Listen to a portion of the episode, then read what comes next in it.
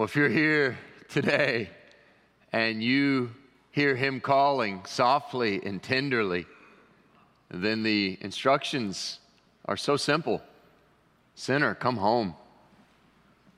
Now, how many of you remember the day? You can still remember the day you knew the Lord was calling you softly, tenderly. You knew that you were a sinner, and you knew there was no hope apart from the one who could call, Come home. Well, what an invitation. And Really, where we are in our text today, you're going to see it. It's an invitation. A man is going to encounter Jesus and he's going to be so close and you can you can feel in the text you can it even says in one gospel how Jesus looked at him and loved him. You can sense he's calling, "Oh sinner, come home." There's no need for anyone to leave here today sorrowful. Come. Come to Jesus. He loves you. You know, I read something uh, this week, and I, I can't seem to shake it. The more I think about it, the more I, I, I think this guy's onto something. Apparently, there was some secular scholar in England over 100 years ago and uh, secular, right? Doesn't believe in God, doesn't believe these things. And he said, he suggested that there should be the following sign placed over every church in England, right? That every church should have the following sign hung above its doors. And the sign should say very simply, important if true. he doesn't believe in God. He's just saying, important if true. Now, the, the more I've thought about this, the more I completely agree with this secular scholar on this issue. Of course, I would follow it with, and it is. But that's the point. If, if, if, this is true, then really, what is more important than what, than what we do here on a Sunday morning, than what we talk about the rest of the days of the week, than, than the one we live for? You tell me, what is more important? If a dead Nazarene Jew about 2,000 years ago named Jesus got up and walked out of a grave, what else is more important than that? What could we possibly spend time on that would outrank in importance the message of the Bible? If, there, if forgiveness of sin is possible, if you can be in a right relationship with a holy God, if that is available, if spending eternity with God rather than separated from God is available to you, you tell me what is more important than that? If it's not true, what could be a bigger waste of time, y'all? Really? What could be? So I, this week uh, on Wednesday, I was invited to preach at a, a Christian college where they have chapel services. You come every Wednesday in chapel. You have to get so many credits each semester. And if you, if you miss out on those credits, you know, and I just sitting there and I'm talking to these students, I thought nothing says, I love you, Lord, like forced worship. now, you all chose to be here. We're not giving chapel credits, Scott, are we? Can we start? Should we start? No, okay. But I'm sitting here looking at this group of students, and that's, that's what touched my heart. Some of them were giving off vibes like, I'm so excited to be here. Others of you, you got a vibe like, this is for my credit, right? But that's what touched my heart. Listen, and this is what I told the students, and this is what I would tell you. I told them for the rest of this semester, for the rest of your life, if you're ever in a worship service, hear me clearly. There, if this is true, there is nothing more important than this. And if this isn't, if this is not true, this should be of no importance at all. The one thing a chapel service, the one thing a worship service can never be is moderately important. Think about what we're gathered here. Think about what we're doing. If, if, if, if, what we're talking about is real, this moves immediately to the top of the chart. And there is nothing greater. There is no better use of your time. There's no better use of your hour, hour five, hour 10, hour 15. There's no better use of your time. There's just not. There's not. There's no better use of your money. There's no better use of your resources. There's no better use of living your life. You would lay your life down for this if it's true. And if it's not, like Paul says in 1 Corinthians 15, we are above all men to be pitied. This, I'm out of here. If, it, if, if, if the resurrection of Jesus didn't happen, this is of no importance at all. The one thing it cannot be is moderately important. The one thing Christianity cannot be is moderately important. That is such a good quote. I wish I'd thought of it, but I didn't. You know who did? C.S. Lewis said, Christianity, if false, is of no importance, and if true, of infinite importance. The only thing it cannot be is moderately important. Uh, are you with me? Does everybody see what I'm saying? So, we're going to meet a guy today who uh, Jesus is still on this road trip to Jerusalem. All right, you still with Jesus? He's in Matthew 19 today. He's still on this road trip to Jerusalem. He meets all these people, and each one of the people he interacts with along the, the way to Jerusalem, remember, he's going to suffer and die. And as he meets people, each encounter is instructive. He's who's going to be in the kingdom and who is not. He meets a Pharisee who basically asks him, you know, what's the bare minimum I have to do to divorce my wife and still be cool with God? And Jesus sets him straight there, yeah. And in contrast to that, he meets a little child and he says, Little children seem to get this naturally. But we meet a guy here, famous story. Matthew 19, we'll start in verse 16, who wants to be, you might say, he wants to be moderately for Jesus. He wants God, but he also wants the world. And what we're going to learn from him today is that everything is at stake. I'll say what I said at the beginning. There is no need for you to leave here today sorrowful. Jesus wants to meet you softly and tenderly. He's calling you, He wants to change you. So, we're going to read this story in its entirety and then see if we can apply it. Matthew 19 starts in verse 16. And behold, a man came up to him, saying, Teacher, what good deed must I do to have eternal life? And he said to him, Why do you ask me about what is good? There is only one who is good. If you would enter life, keep the commandments. He said to him, uh, Which ones? And Jesus said, well, you shall not murder, you shall not commit adultery, you shall not steal, you shall not bear false witness, honor your father and mother, and uh, you shall love your neighbor as yourself. The young man said to him, All these I have kept. what do I still lack? She said, Oh, well, if you'd be perfect, uh, go, sell what you possess, give to the poor, and you will have treasure in heaven, and come, follow me. When the young man heard this, he went away sorrowful, for he had great possessions.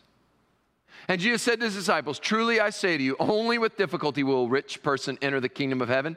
Again, I tell you, it's easier for a camel to go through the eye of a needle than for a rich person to enter the kingdom of God. When the disciples heard this, they were greatly astonished, saying, Well, who then can be saved? But Jesus looked at him and said, With man, this is impossible. But with God, all things are possible. Then Peter said in reply, Well, see, we've left everything and followed you. What then will we have? Jesus said to him, Truly I say to you, in the new world, when the Son of Man will sit on his glorious throne, you who have followed me will also sit on 12 thrones, judging the 12 tribes of Israel. And everyone who has left houses or brothers or sisters or father or mother or children or lands for my sake will receive a hundredfold and will inherit eternal life. But many who are first will be last, and the last first. Surely you've heard this well worn illustration, haven't you? Apparently, if you want to catch a monkey in the wild, there's a particular method that works well. You know this one. Apparently, involves a jar with a small opening that the monkey can slide his paw into when his paw is empty. Then you put something in the jar that the monkey really wants, say some fruit or something. Then you put the jar temptingly to where the monkey is likely to find it. You know what happens next, right? The monkey will reach his hand into the jar to get the fruit and close his fist around it. But of course, with his fist closed, if he's got fruit inside of it, he now what? Can't get his hand out of the jar. And he's stuck there. The jar's heavy enough, he now can't move. He wants the fruit, he won't let it go, but unless he lets it go, he won't be able to get his hand out. Now, if you are an animal lover, and most of us are, you cringe at the very thought of this illustration. Can you imagine some cruel hunter just walking up to this monkey? Uh, it doesn't even need some elaborate trap or, or some a, a, fancy mechanism. You can imagine the hunter just walking up. At this point, the monkey is screaming and, and turning flips and doing everything he can to escape with the fruit. And anybody who watches a cruel hunter walk up to this trapped monkey, everybody who loves animals wants to shout out with compassion, just let it go. You could be free. Just let it go and you could be free. It's like you want to yell, Don't you see what's happening? You could have freedom. Just let it go. You're trapped, but you're the one who controls whether or not you could be set free. Am I the only one who, halfway through this story, wants to cry out to that rich young ruler? Just let it go. You could be free. You could have treasure in heaven. You could come. You could, you could follow Jesus. There's no telling what adventures you could have. There's no telling the life you could have. You're so worried. You're going to follow Jesus. He's the one who can, well, he can turn five loaves of bread and two fish into food for 5,000. You don't have to worry about supplies. You don't have to worry about possessions. You're with the maker of heaven and earth. Just let it go. You feel compassion. Instead, the Bible says he went away very sorrowful. And we have to learn from this man since Jesus said, actually, this is more common than you might think. It's common for those with material wealth. You may think, whew, glad that's not me. Maybe. But wouldn't you have to have a very low self awareness to say, you're not, all of us, we're not tempted to hold on to something that the Lord is asking you to surrender? Sometimes young people will ask me, Well, what is it? What do you think the Lord wants me to surrender? I say, He wants what He always wants. Oh, yeah? He wants the same thing? Oh, yeah, yeah, yeah. He wants the same thing from everybody? Yeah. What do you think God wants from me? He wants what He always wants. He wants whatever it is you won't give Him. That's what He always wants. In this case, the man's wealth. We call him the rich young ruler. One of the Gospels tells us he's a ruler. Matthew tells us he was young, and all the versions of this tell us he was rich hence the rich young ruler. And Jesus is asking him to surrender. so I got three takeaways today, three applications, but they're really centered around this one idea. Don't go away today sorrowful. The man went away sorrowful. Can't you picture like that animal who's in a trap of his own making? The only ones who will leave here today sorrowful will do so in a prison of their own making. It doesn't have to end that way. Let's look carefully at the verses in this text. And behold, go back to verse 16. Behold, a man came up to him, Teacher, what good deed must I do to have eternal life? Teacher's a term of respect. Eternal life there, uh, inherit eternal life, um, uh, uh, inherit the kingdom, or be saved, like the disciples word his question later. That all means the same thing. Um, very important, actually. His uh, theology was better than a lot of ours in this one way. Um, he realized that uh, uh, the, the life to come, that, that, that, that being saved was not, and he understood this. We, we need to make sure we understand it too. He understood being saved is not float when you die, sort of floating off into an ethereal sort of hang out on a cloud with a harp and the angels or something like that. That was not his version of salvation. Uh, he believed that God would in fact come, that he would, he would create this new heaven, new earth. So he's asking, how do we get to be one of the people who are going to inherit that coming kingdom? That's why Matthew's whole thing is the kingdom is here. The kingdom, you know, it's coming. Let your kingdom come. He understood that. We need to understand that too, by the way.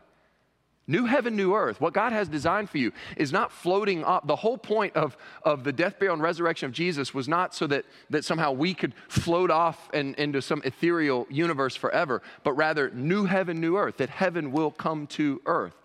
And that's what that, the, the world to come. So he's saying, how do we make sure we're the people who get to inherit that new heaven, new earth? So, so, in other words, how do we get to be saved? It's a common question, it's an important question, and it's a revealing question. I would say it's a common question. Honestly, th- th- this first part what good deed do I need to do to have eternal life? Can I just tell you, I, if I had to say there's like one question that could encapsulate the theology of most of Americans in 2023, that's probably it. Like, how good do you have to be to get into heaven? I think for most people, it's, it's just, you know, it's like, look, here's your life, and then you're going to go one of two places, either heaven or, you know, the other place. You're going to end up in hell, eternally separated from God. And I think most people would say, well, you sort of have to do enough good things, and the good people will end up in heaven, and the bad, no. Or, or they would say you have to believe certain things. You know, as long as you, as long as you have an intellectual understanding of certain facts, uh, and that's the theology of a lot of people. In fact, if you're here and you're like, yeah, that's, that's pretty much how it is. That's what I've got, right? Uh, well, then that, that, that's a very uh, common question. That's how most people uh, uh, outside of Christianity, certainly. That, that's how most people, I think, that's how they look at it. Uh, I lived in New York City during the tenure of Mayor Mike Bloomberg. During his time in office, he uh, made a lot of these uh, sort of social changes. You know, he banned smoking in uh, one of the first ones, other than San Francisco, New York was one of the first ones to ban smoking in uh, bars and restaurants. Um, he banned styrofoam, trans fats, large sugary sodas. You know, you couldn't, I was there when they, they you couldn't sell a, a, soda that was this big. It had to be smaller and smaller and all this. Um, cut sodium, and he put calorie counts. Anyway, uh, a lot of social changes. And, and, regardless of what you think of all this stuff politically, it was funny. He was interviewed uh, by the New York Times. He said, Oh, I like what I see when I look in the mirror. Uh, oh, and he's given billions, that's billions with a B, to charitable causes. Um, he says, Yeah, we've probably saved millions of lives. We'll save tens of millions of lives going forward. There aren't many people who have done that. And the reporter asked him, So, so you're saying you, will be assured of your place in heaven? And he kind of like, with a grin, he quipped, and this is his quote I'm telling you, if there is a God, when I get to heaven, I'm not even stopping to be interviewed. I'm heading straight in. I have earned my place in heaven. It's not even close. yeah. Now we may look at that and say, oh, you know, you know, but how many of us, that, that, that's not far off from the theology of most people we know. Our standards may not be, oh, I reduce trans fat and I, you know, stop smoking programs or something like that. But there'd be some form of righteousness where a lot of folks would know, like, yeah, I'm, I'm good to go. I'm good with the man upstairs. Why? Well, I've got this resume of righteousness. It's a very common question. So, so, so, you know, he just, he just wants to know, is there anything I've missed? I want to make sure. And that's why it's an important question. Before we uh, uh, uh, uh, uh tear in, into what he's asking here, you, honestly, I wish more people would ask this question. I would argue over the theology a little, but I, of course, but I wish more people would at least ask. At least what he's saying is there will be a day of reckoning. A lot of people don't even think of that anymore. At least he's acknowledging we will stand before God. A man and woman will have to answer for how they've lived. That, that's good. I wish more people would ask that question. So it's a common question, it's an important question, but ultimately it's a revealing question. It reveals about his heart. Note the what good deed must I do? What he's asking is, how do I get God? It looks like, what do I owe God? But what he's really asking is, what do I need to do to get God to owe me? What do I need to do to put God in my debt so that God owes me eternal life? And a lot of people deep down, that really is how they think. You don't believe me? Then what happens when they suffer? Why do people get so angry when they go through suffering and they shake their fist at the sky and they say, This isn't fair. This isn't just? Why? Because deep down they've been operating on this theology I'll do all the good things and you have to bless me. And if I do enough good things, then I've got leverage on you. I've paid my dues. I've been a good person. And if you don't pour out the blessings, I can sue you for breach of contract. See? That's what he's trying to do. He's saying, How much leverage do I have to get on, get on God? What do I need to do? Well, naturally, Jesus redirects, verse 17. And he said to him, Why do you. Why is your train of thought going here? He says, Why do you ask me about what is good? There's only one who is good. Actually, Jesus gives the whole answer right there. In other words, why do you ask me about the what that is good when there is a who that is good. It's God. He's, Jesus is trying to take him from the what to the who. You might jot this down. Salvation is not a what do you do, it's a whom do you trust. We say it again. Salvation is not a what do you do, it's a in whom is your trust. Salvation is not a what do you do, it's a in whom is your trust. Are you familiar with evangelism explosion, Dr. James Kennedy, popular decades ago? James Kennedy has this idea that you, when you share the gospel, you basically start with these two questions. This is evangelism explosion. Some of you have been through this program. If not, um, I can take you. I can take you through it right now. It's just two questions. The first is on a scale of one to 10, we'll call this the Mike Bloomberg question. Uh, he, he, he answered 10, by the way. We'll ask on a scale of one to 10, how absolutely certain are you that you'll spend eternity in heaven when you die? In fact, if I could just be so bold, I'll just ask every one of you right now. Don't answer out loud. In your heart, on a scale of one to 10, with one being, ah, complete, I'm not going to make it. 10 being absolutely certain I'm going to be in heaven when I die. On a scale of one to 10. That's his opening question.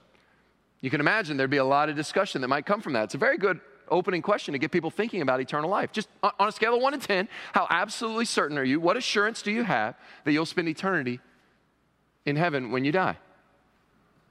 And you see where, well, somebody says, well, I, I've done that. Yeah, okay, I've done that. I've done that. Ooh, but I've, I've done that and that and that. Most of us go, yeah, but I've done enough good. I'm a good, I had reasons for all this, right? So in the end, eh, like seven and a half, eight, nine. That leads to the follow up question. Hmm? The follow up question is on what basis will you answer when God says, Why should I let you into my heaven? In other words, what's your basis for your number? The, the, two questions are tied together. On a scale of 1 to 10, how certain are you that you're going to be in heaven? And the second question is, why should I let you into my heaven? On, on what basis? Everybody understand the second question? Now, how you answer that second question is everything. And this is obviously evangelism explosion. It, hopefully, the idea is you, are opening up a little gap, a little window where you can share the good news of the gospel. And the answer, if anybody answers, even if you answer, it's like, well, I, I gave myself a nine or a 10. Why? Because I, eh. Well, but I, eh.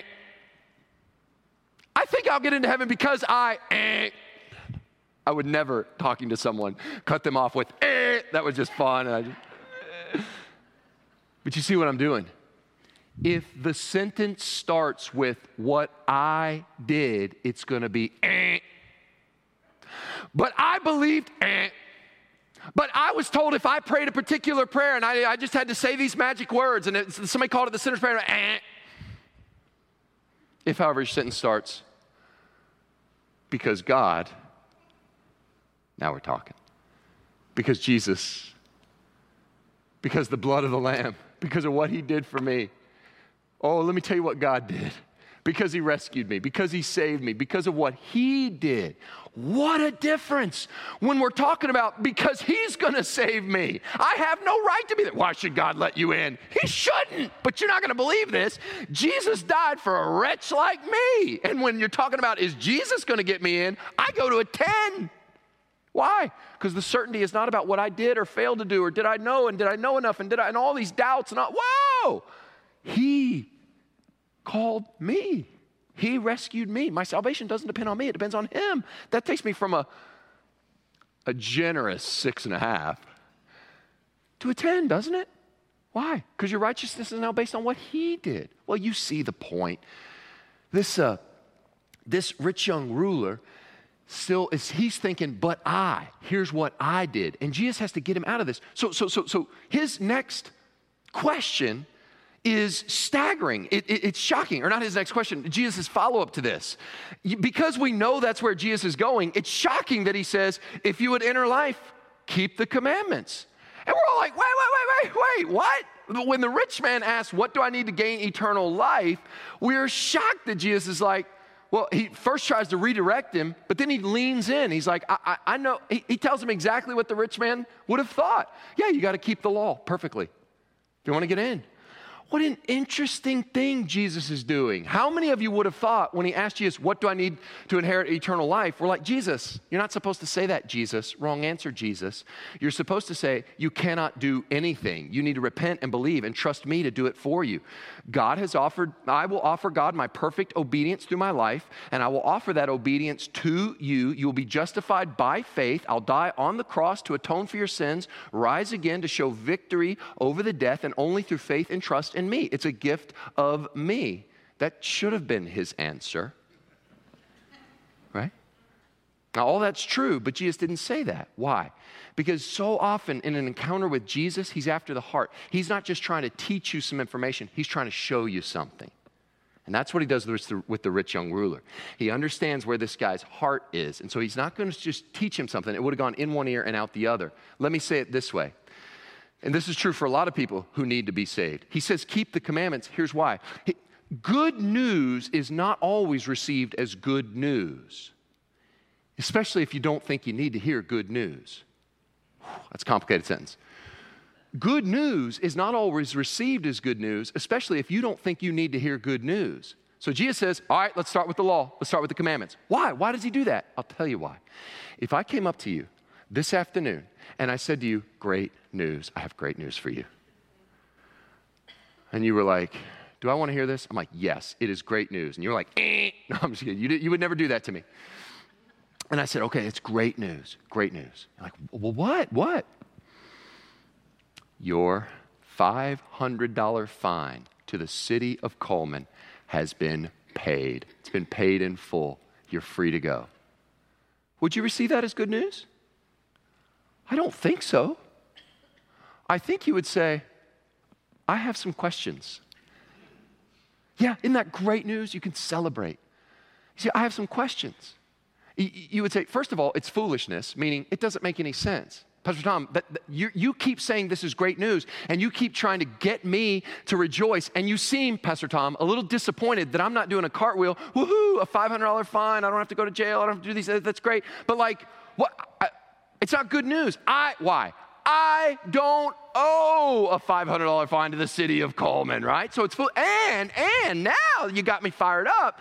Now, Pastor Tom, I'm a little bit offended that you would think I'm the kind of person who would ever incur such a fine. So it's foolish and it's offensive. Why? Because you don't think you owe it. So instead, if I want to share with you the good news, and I can keep telling you how good it is, and the gooder that I try to tell you it is, the, the more walls you put up. It would be foolish for me to continue to tell you how good this is, but that's $500. And, and then who knows what that, and if you didn't pay it, you'd be in contempt of court, and that's jail. Don't you realize what you've been saved from? I, you're not hearing me. I don't owe it. So, let, uh, so I would never do that. Here's what I would do I would say, hey, come here. Yeah. Hey, bad news. What? That your car? Yeah, what is this? This is a traffic cam from the city of Cullman Traffic Enforcement Department. And uh, is that you? Yeah. What's that speed limit right there? It says 15 miles an hour, school zone for blind puppies. It's a little school for blind puppies. They train them. Yeah. How fast are you going? Oh, it says they're 78 miles an hour. Yeah. Yeah. Yeah. How many signs? Well, I didn't know. You didn't know? Here's video of you passing the first sign Thou shalt not speed.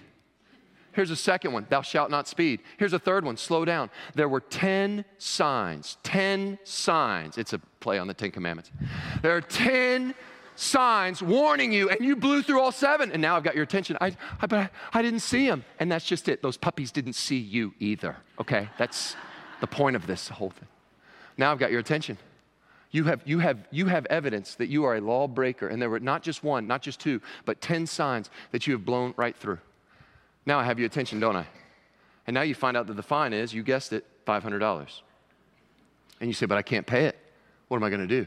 And now I tell you, well, it has been paid on your behalf. Don't, what a difference. What a difference in response when our heart is convicted as a lawbreaker than when we're just told, This is good news. Why aren't you rejoicing? This man's heart yet is not convicted as a lawbreaker. What does he say? I've kept all these commands. So Jesus says, All right, all right, which ones? Verse 18, which ones? Again, Jesus, you thought would have started with the first table of the law, the, the, the, first commandments, and gone on to the second table. And Jesus lists and said this, he starts with the second table of the law. Does everyone understand that commandments one through five deal with our relationship to God? Commandments six through 10, how we treat other people, with 10 being sort of an internal one, covet. And Jesus starts with six. You shall not murder, seven. Adultery, eight. You shall not steal, nine. No bear false witness. Goes back to five. Oh, I said that wrong. One through four is between us and God. Five through 10 is, uh, because five is honor your father and mother. And then he sums it all up as Leviticus does you shall love your neighbor as yourself. I think he lays these out because he's, he's, he's sort of baiting the guy. These are the ones that he could easily check. They're all external.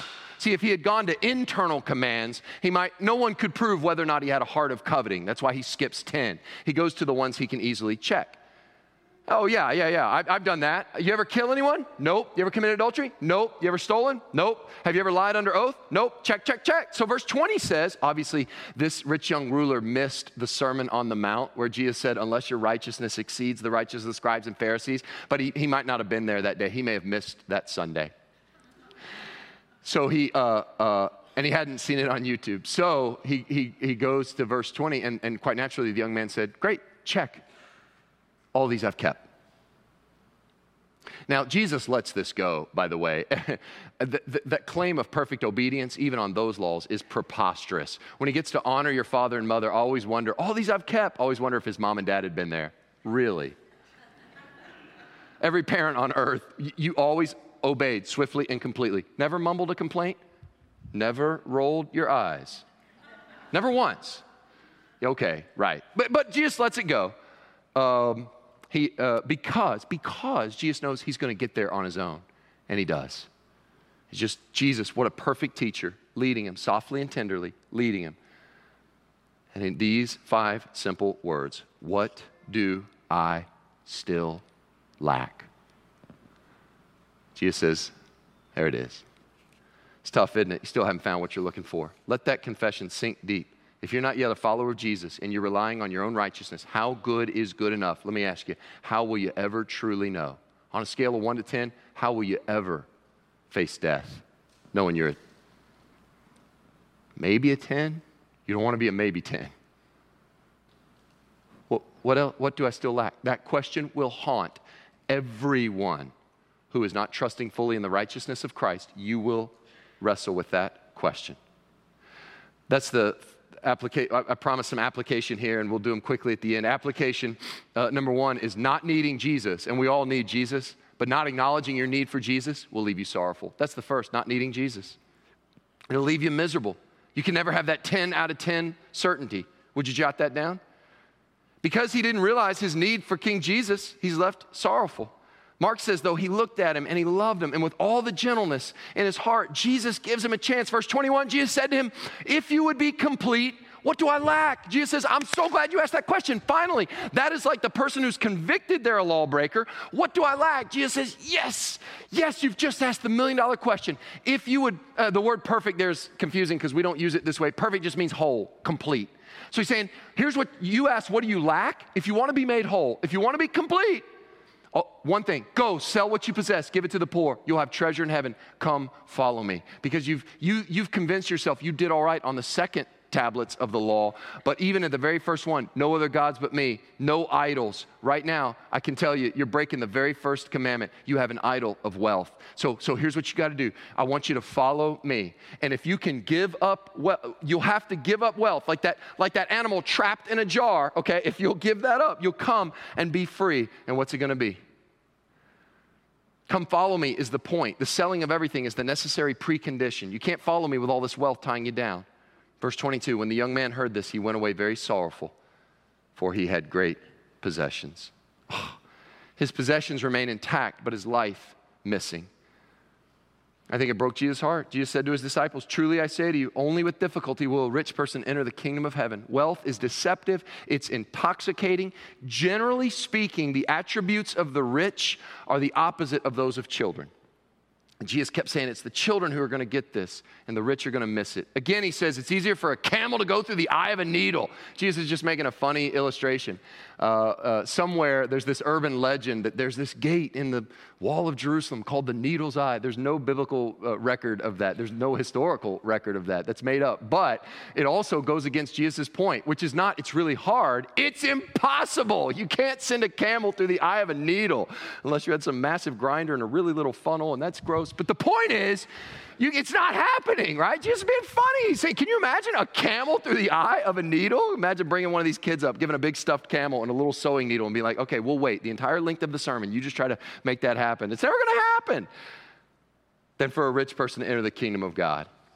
So, what's the application? Not needing Jesus will leave you sorrowful, but loving the world will leave you sorrowful. Here's the only point I want to make about that. The happiest, freest people in the world are those who have completely surrendered to Jesus. So you would think the most miserable people in the world would be those who've completely rejected Jesus and love the world. I'm not sure that's true. I'm not sure that's true. The happiest, freest people in the world are those who have received Jesus and completely surrendered to Him and are following Him.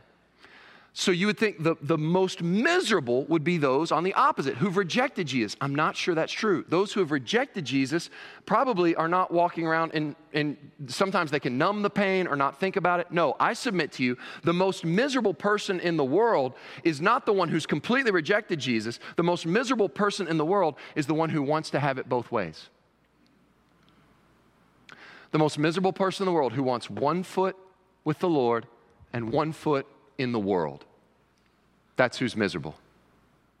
They are so much in Jesus that they can't enjoy the world anymore. But they're so much in the world that they can't enjoy Jesus. They have no enjoyment at all. Jesus is saying, don't, don't, don't do that. Sell everything you have. Give it up. Let go. You could be free. For the rich young ruler, it was his wealth. Now, here is where preachers often make this uh, shift and they do something like this. They say, Now, for the rich young ruler, this was his wealth. There's not many cases in the Bible where he asked you to sell everything and give it to the poor and come follow him. And so, no, Jesus would never ask you to sell everything you have and give to the poor. This is for other people. This is not for you. And we all sort of let ourselves off the hook of the sting of this uh, uh, moment a little bit. Um, and I do think it's true. We could all apply this in different ways, but there's this great, there's this Mark Twain quote uh, he says, uh, it, let me see if I get it right. It's so funny. Yeah, here it is. It ain't those parts of the Bible I can't understand that bother me, it's the parts I do. like that, when I think of the rich young ruler, I'm like Mark Twain. I, it's not that fancy stuff that I don't understand. It's go and sell everything you have. It's like, uh oh. Preacher, please explain why that will not apply to me.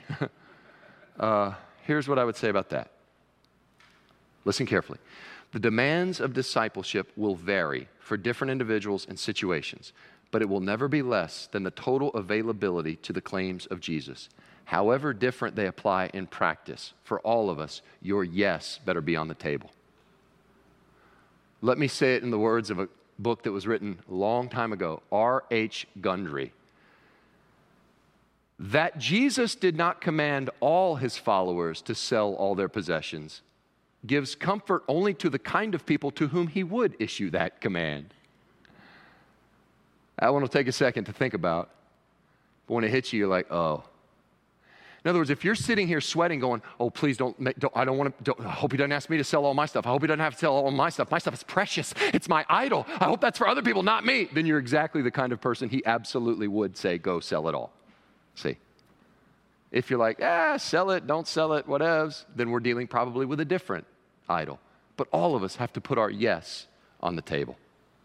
Well, finally, when the disciples heard this, they were greatly astonished. I said, Well, who then can be saved? Camel through the eye of a needle? You need a little bit of understanding here that uh, you probably know. Back in the day, wealth would, be a, wealth would have been a symbol that this guy was walking under the blessing of God. So Jesus is like, Yeah, it's hard for the rich people. They're like, What are you talking about? The rich people have the blessing of God. So uh, a modern day example would be like, Jesus would be like, Yeah, real hard for preachers to get into heaven. Easier for a camel to get through the eye of a needle than one of these preachers to end up in glory. Most people be like, well, well I kind of thought preachers were like, I thought they were the ones that like, like if anybody would be sure, you know, it'd be shocking. That's the same thing. A rich young ruler, they're going, well, that he would be the obvious candidate to, to go right in. So they ask, well then, well then who can be saved? And Jesus says, no one. Isn't that good? No one. It is utterly impossible for a religious person, a rich person, a poor person, or any person to be saved. Nobody can earn or pay his way into the kingdom. With humanity, it is impossible. Not just difficult, impossible. But if you've been saved, don't you know? Turns out Jesus can pull a camel through a needle's eye as he pulled us into glory, didn't he? With man, that's impossible. But what does he say? Oh, in this good news, church? But with God, all things are possible. He knows. He knows how to bring believers into the kingdom. And so that last application is do you see him as your treasure? Not seeing the treasure will leave you sorrowful. Peter brings up treasure. Even the rich young ruler, he doesn't say, leave all you have, sell all you have, and, and come follow me. He says, sell, sell all you have, then you will have treasure in heaven and come follow me. Musicians are going to come and lead us in a time of response and invitation. I want us to ponder that. Do you see him as your treasure? It's funny, that rich young ruler felt about his wealth the same way Jesus felt about his father. It was the one thing he would never let go of. The one thing you might say that would never let go of him. At the center of his life was possessions and power and all that idolatry. He couldn't let it go, and he was trapped, very sorrowful. Jesus was free. Why? Because at the center of his life was God the Father. He loved him. I have for years preached this passage as the story of the rich young ruler. But only this week did it occur to me maybe I was describing the wrong rich young ruler? Who's the real rich young ruler in that story? Hmm? Didn't the Lord Jesus have everything? Rich. 30 years old. That's still young to me. Was he a ruler? What's he say from the very beginning of the gospel? He's the son of David. He's Messiah. He's king. Isn't that something?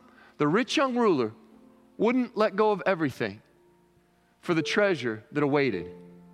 But don't you know your Lord Jesus was the true and better rich young ruler who gave up everything for a treasure in heaven? And do you know that his treasure in heaven was you and me? Jesus is our treasure in heaven, but you are his treasure in heaven. He gave up everything. He gave up everything. He was the rich young ruler who gave up everything for us and our salvation. And that's why he could look at this rich young ruler in Matthew and love him. And that's why he looks at you and loves you. Be free today. There is no reason anybody would walk away from here sorrowful. You come down to the altar and you surrender whatever it is God is telling you to let go of. That's simple. Softly and tenderly, he calls. It's not judgment, it's not condemnation, it is freedom to be completely his this morning. See? He loves you. And he proved it. He's the rich young ruler who gave up everything for you. He loves you, he treasures you. Let's pray together. Heavenly Father, we thank you for your grace. We thank you, O oh Lord, that salvation is not a what do we do, it's a in whom is our trust. And we thank you that you are 10 out of 10 trustworthy. Forgive us for relying on ourselves and our own self righteousness. It shows up in the way we treat others and even the way we treat ourselves. Instead, Lord, grant that we would release, let go, surrender. If it's wealth, let it be wealth. If it's something else, let it be that. That this place would be filled with surrender this morning. We ask this in the name of the true and better rich young ruler who loved us and gave himself for us, Jesus. Amen. Would you stand?